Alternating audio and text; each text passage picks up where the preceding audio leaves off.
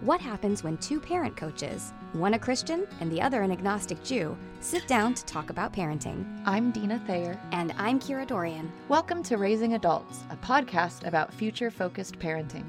This episode of Raising Adults is brought to you by Tracy Barrett Adams at cornerstonehypnotherapy.com. Are anxiety or trouble sleeping stealing some of that playfulness and joy from your life? Well, hypnosis can actually help you reclaim a more peaceful mind and a lighter heart. During her online sessions, my colleague Tracy helps clients shift out of wakeful, anxious cycles to create clarity and improve rest. And I can tell you from personal experience, Tracy's awesome. I'm a hypnotherapist, and when I need hypnotherapy, Tracy is the lady I see. So mention this podcast, and she will give you 20% off your first session. That website is cornerstonehypnotherapy.com.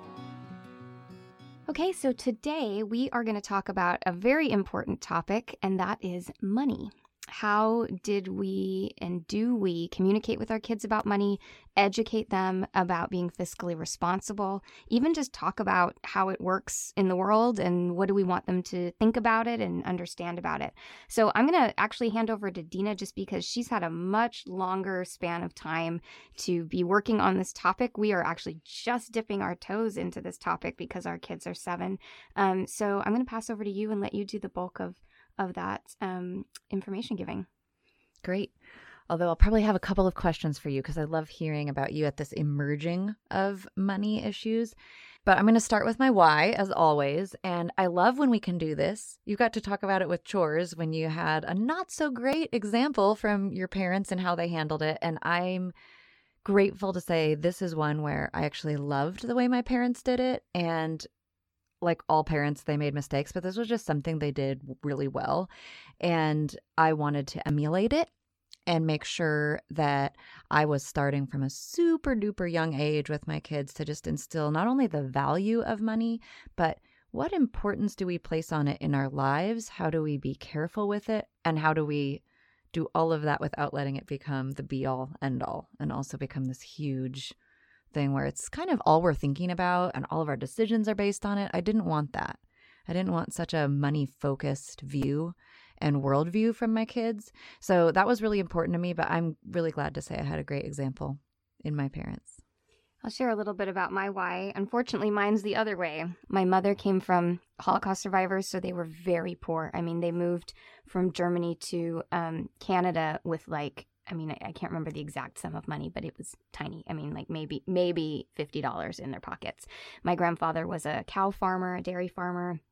Um, so she grew up very, very poor. My mom always talked about the fact that she had one doll, one doll, one toy, and her brother cut its hair off one day and like i heard that story and and just cried for days because it was just so yeah so she grew up very poor and so wasn't really given a great exposure to handling money because there was no money to handle. It was hand to mouth. They tried, I think, really hard to teach me about money. They gave me a budget when I was a teenager, a certain amount of money I had to live on for the month. Um, you know, they they did their best, but I just think I don't have a great sense of how to handle money. Dave is much better, much much better with money than I am. And so my why is I want them to be successful with money because it is extremely important. It is, it really, especially for their generation, it is the be all end all of whether or not they're going to be able to retire, right? Whether they're going to have good health care. At the moment, you need money to do those things. And so, as Dave and I look at our future and feel like, we just wish we'd been better prepared, um, we just want better for them. And teaching them is going to be the key to that. Yeah. And in this context of raising adults, which we're passionate about, you want them to be able to manage money well so that they can be an adult. I really have a goal for my kids that when they move out, they only do it once. I'm really not interested in boomerang children. And part of that is managing money well so that they don't end up, oh, well, this and this happened and I didn't pay that and I just spent this over here and now I need to come crash on your couch. That does not excite me. So, another real element of my why was that there would be a first and final launch so that was really huge. So starting when Sienna and Mark were really little, I actually was a single mom by the time Mark was only one. So this was a lot more caught than taught for them. They were too little for me to sit them down and have a big chat about how to do your spending and your giving and your charity and your investing. I wasn't going to do that. I had essentially I had two toddlers still. And what it came down to was modeling in those early years. I literally made money that was considered below the poverty line. My accountant told me this. He said, I do your taxes. I don't know how you do it. And so, what it came down to for me was showing. It wasn't a lot of telling, they were little. It was showing. It was being willing to say, you know, we're not able to do that right now. And that was such another key piece, actually, by the way, was the honesty. I chose to never be dishonest with my kiddos if money was the reason. I didn't do the, oh, there's not time today, or we're kind of in a hurry in this store. I never shied away from, we can't afford that. I wanted them to know that money wasn't inexhaustible and it didn't just come and come and come, that it is finite in terms of a resource. It's a finite resource. You can run out, and we want to be careful with what we have. But I would say in those early years, it was just they were watching. They were watching how mom does this all by herself. I don't even know how much of it they were understanding, but I also had as we talked about in the chores episode, I had laid this early foundation of helping around the house with the same philosophy as you. I did not pay for chores. Those were just expectations. You help, you pitch in. So they didn't have any money to work with yet. They had little piggy banks that they'd been given as gifts. And if we got money from family at birthdays or whatever, I would pop that in there. But they weren't yet managing their own money, if that makes sense. They weren't given a regular amount to deal with. They were just too little. So it was a lot of watching. Then, as they grew, we did a very simple plan. They could do extra work for money, and I taught them what I call 10 10 80. Not my idea. You'll see it everywhere. I mean, all over. But I really liked this idea that we save 10%, we give 10%, so they could pick what they gave to. If they wanted to give to our church, they could, but a lot of times they picked other things, and then we spend 80%. My goal with that was I wanted them right away from the start to live below their means, not at and certainly not above. So that meant even if they earned a dollar, I gave it to them in dimes. So they could physically put one dime in the save, one dime in the give, or decide where that was going, or give it to mommy to put with what she was giving. And then they had their eight dimes that they could spend. And so many people, and I have to say, it's happening a lot with this emerging generation. I have some young adults in my home and I see it even there and millennials as well sometimes struggle with this is just spending absolutely everything you get. And by doing 10 10 80 right from the beginning we created margin. So right away they were not spending everything they got. So that was a really helpful kind of foundational piece. And you have kids that are on the cusp of 7, so you're just at like I said this emerging point. Have you been doing any of that kind of thing so far? Tell me about that. Yeah, it's been it's been tricky because Dave I think grew up just personality wise more like me. Like there were stories about you know him and his twin sister and she would like save all her birthday money. And i remember like when they when they were old enough to get a car um, they both inherited some money and dave bought clothes and sue bought a car. So he and i in that way are perhaps not the best match. But um anyway all that is to say that um, so we tried allowance for a while um, and in the same concept of not exactly 10 10 80 because i did not have the energy to do dimes but what we did was they got three dollars a week two were to keep and then one dollar got split between give and save um, and that was working really well for a while. And the best part about that, honestly, was at Christmas time, they had saved up enough give money that we were able to adopt a family in our neighborhood and buy Christmas presents for them.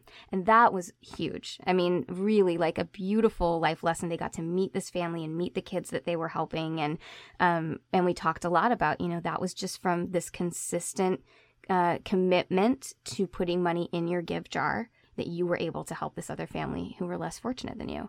Um, so that was really, that worked out really well. Unfortunately, um, we got to this point where one of my kids spent all their money at the dollar store which really like did my head in. And and i'm still trying to figure out you know how much freedom do you give them? Like it's their money. You're trying to set these boundaries and parameters and but give them room to let life you know teach them lessons. But i have one child who i won't name. I have one child who doesn't seem to get that lesson.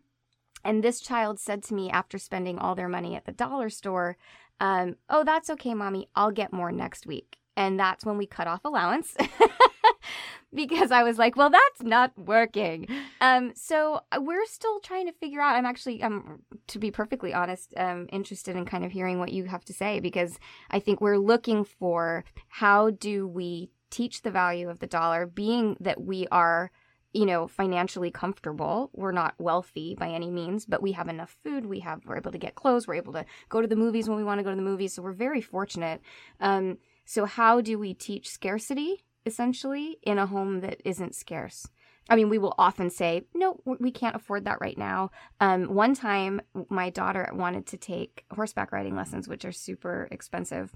And uh, I we talked about it and just decided they were too expensive and I said to her, you know, it's just not in our family value system to spend that much money on an activity. Um, and so we've talked a little bit about that that like even though we sometimes have the money, that's not necessarily where our values lie is spending that money in that way.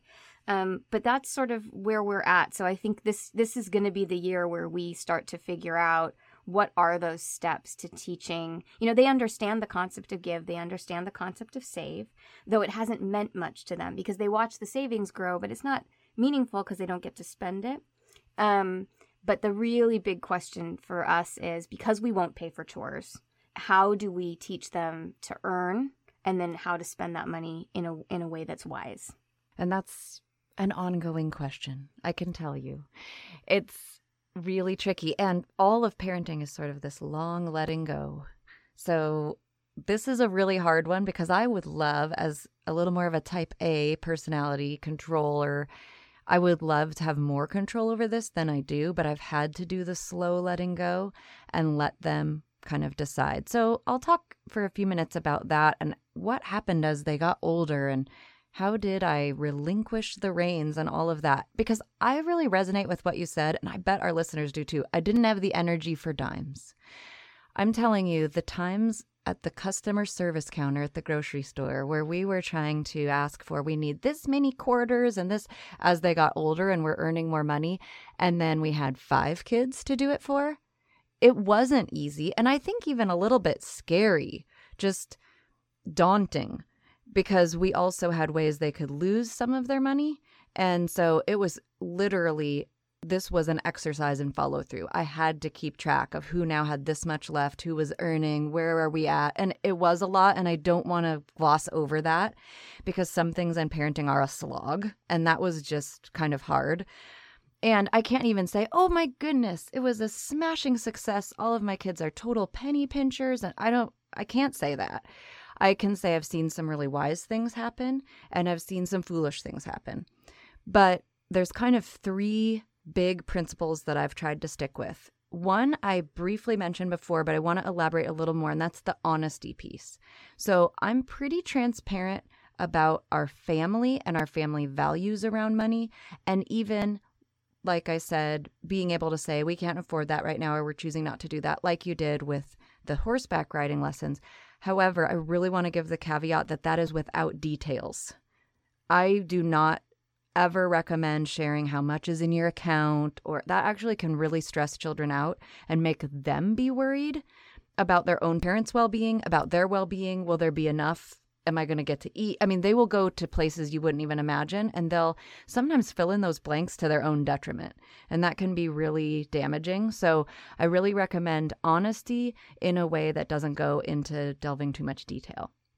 So that was the first thing, and that was true even around their spending. So I would be honest with them and say, wow, that doesn't really seem like the wisest choice tell me about why you chose that. And we would talk about it, but it never crossed over into, again, too much honesty. Wow, you're an idiot. I mean, I wasn't going to name call. I wasn't going to.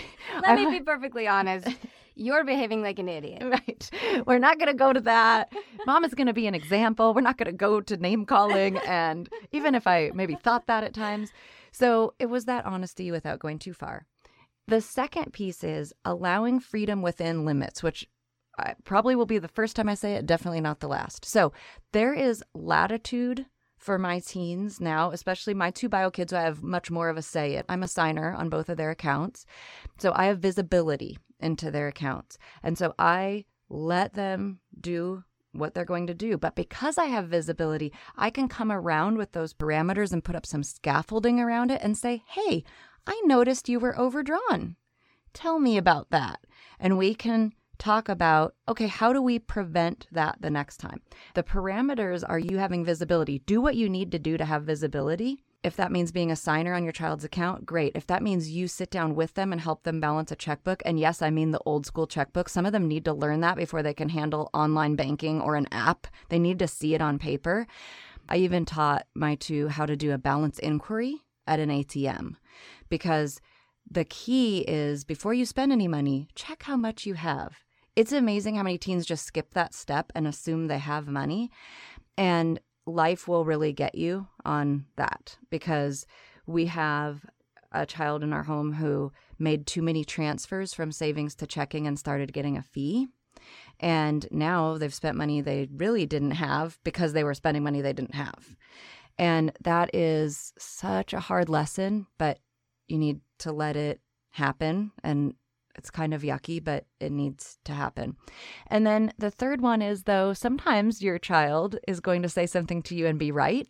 And I had a child say something like this to me last week, and they were right.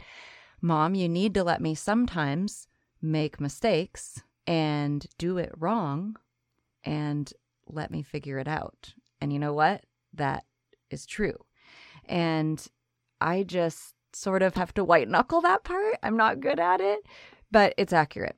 So when I heard that, it's true. It's great that I have visibility and can maybe point out some things that they weren't aware of, but then I have to still let it be what it is and not shy away from letting those things happen. I guess I'm curious because I I agree and I it is so hard to let your children fall and to know that that's actually going to be better for them than you trying to catch them right? Um, so i'm curious i'm going to give you an example with my kid um, and see what what you think because so I, as i said i have i have one child who is very impulsive spendy. I want that i want that i want that i want that. And so when they were getting an allowance they would save up and they would get really, really interested in this thing and they would spend all their money on this thing and then they would play with that thing once and then they would never play with it again. And so we have in their room a collection of fairly expensive items, really, for a seven year old um, that are never touched.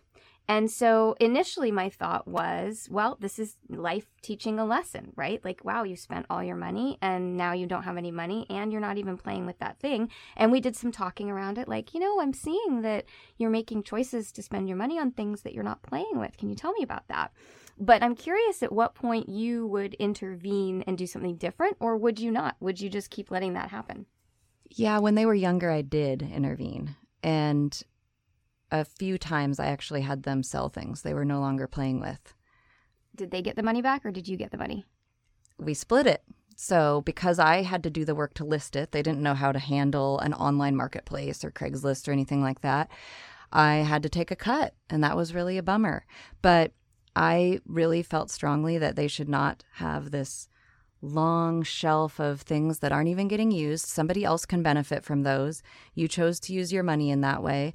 And we're going to have those go. Because another value for us, kind of around this, is with possessions. We don't try to be super materialistic. And I, I just didn't enjoy seeing, to me, it felt like a waste of money. We'd spent money and now that toy isn't even being used, and somebody else might really enjoy it.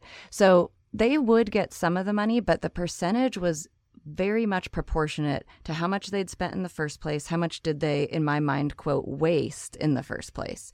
And so mom took a cut because there had to be a little bit of ouch around that. I also sometimes prevented this and would, and I do really prefer being preventative rather than diagnostic whenever I can. So if I saw that happening, I would sometimes impose a waiting period mm. and we would say, you know, we're going to wait a week. I see you're really interested in this. If you still feel this strongly about it in a week, we'll buy it. It's amazing how many times they forgot all about the item. One of the things we struggle with is that our kids' birthday is just about at the halfway point between Christmas. So they get money at Christmas and then they get money at their birthday and it kind of lasts them because we, you know, we're not like, yes, you can go blow all of that all at once. And with their birthday and their Christmas money, they have to put 10% in savings, you know, and we don't do exactly 10%, but they have to put a portion in savings and a portion in give. Like, even if it's gift money, we still feel like we're very fortunate that we have this. We need to make sure that we're also giving. But they just seem to always have enough money.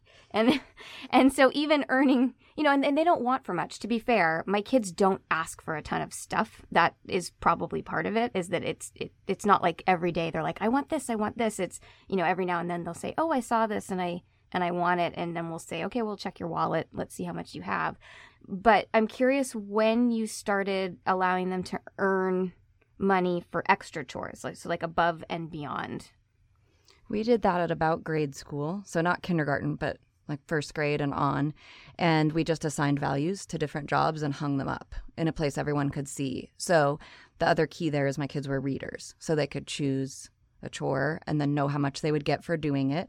And I made it really clear it had to be done to my standards. It wasn't do a quick, quick dust with the feather duster and go around all the things on the shelf and call it good and earn your dollar. It was, it really had to be done thoroughly to earn that money. But we did allow for that really fairly young i'd say like six or seven and then going from there and and the chores increased in difficulty too. They even were sometimes outside. When i was a single mom we also had a yard to maintain. I owned a home all by myself. Mm. so they could help with weeding and earn money or things like that. And of course that meant there were times i would ask them to just join me and help and they didn't earn money.